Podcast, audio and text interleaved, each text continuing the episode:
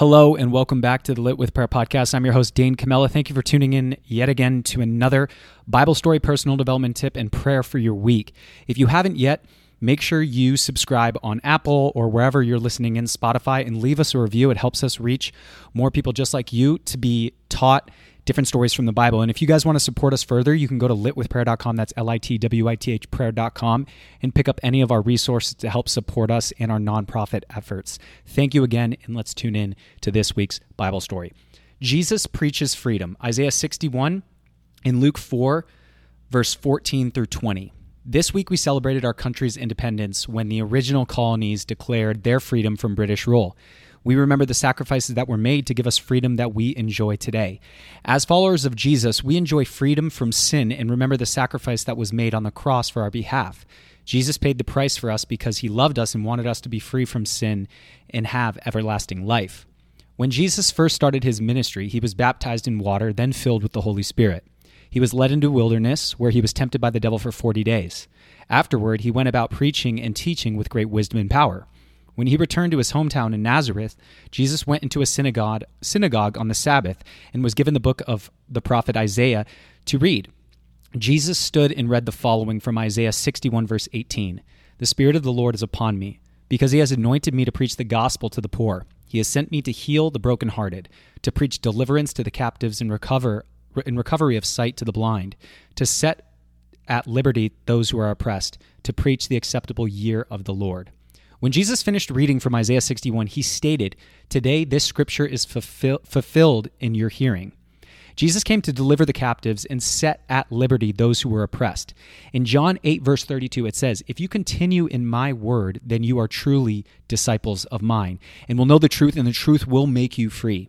When you are struggling with challenges like addiction, self doubt, or unbelief that God wants the very best for you and has a great plan for your life, read the truth. What does God say about your situation? As you read God's word, you are transforming your mind every day and becoming free from life's hindrances and challenges. Celebrate your freedom today. Personal development tip of the week How do you protect your mind and heart as a Christian? This is one of the most important things you can do as you work on because there are so many external influences in this world that are fighting for your attention that are not always good for you. The things that have helped me most to guard my heart and mind are what I focus on each day, guarding my time and what I give that time to, whether that's friends, free time, etc., and time with God every day, whether that's Bible study, prayer, church every single week, praise and worship. If you don't make a concerted effort to protect what you spend your time focusing on, you will be open to influences outside of your control that might hurt you on your path as a Christian. Spend time this week looking at what you are spending time on, where you're consistently focusing on. A lot of that goes on in your mind and what you think about. And if you're blocking out time each day for God, these things will help you guard your heart and mind as you step into each day. If you are listening to this podcast, I would love for you to answer this question of the week. You can go to litwithprayer.com slash substack where this is all written out. And I'd love your answer to this question of the week, which is how do you guard your heart and mind as a Christian? Are there specific things that you do? Let us know in the comments, and we look forward to reading your comments. Prayer for the week. I'm so thankful, Lord, that your that our relationship grows every day. You are so awesome and your presence makes me happy and secure. As I enjoy being with you, I know that you will give me the desires of my heart.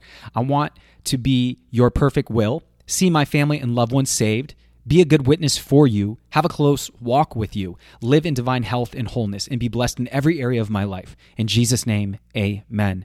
Guys, thank you so much for tuning into this week's podcast. If you enjoyed it, share it with a friend and make sure you subscribe wherever you're listening in. Go above and beyond by leaving us a review on Apple or Spotify. And if you would like to support us further, go to litwithprayer.com and pick up any of our resources, or you can support our efforts by donating to our foundation that we are going to be kicking off later this year. Thank you so much for tuning in. I look forward to seeing you in the next Bible story podcast to come. God bless you.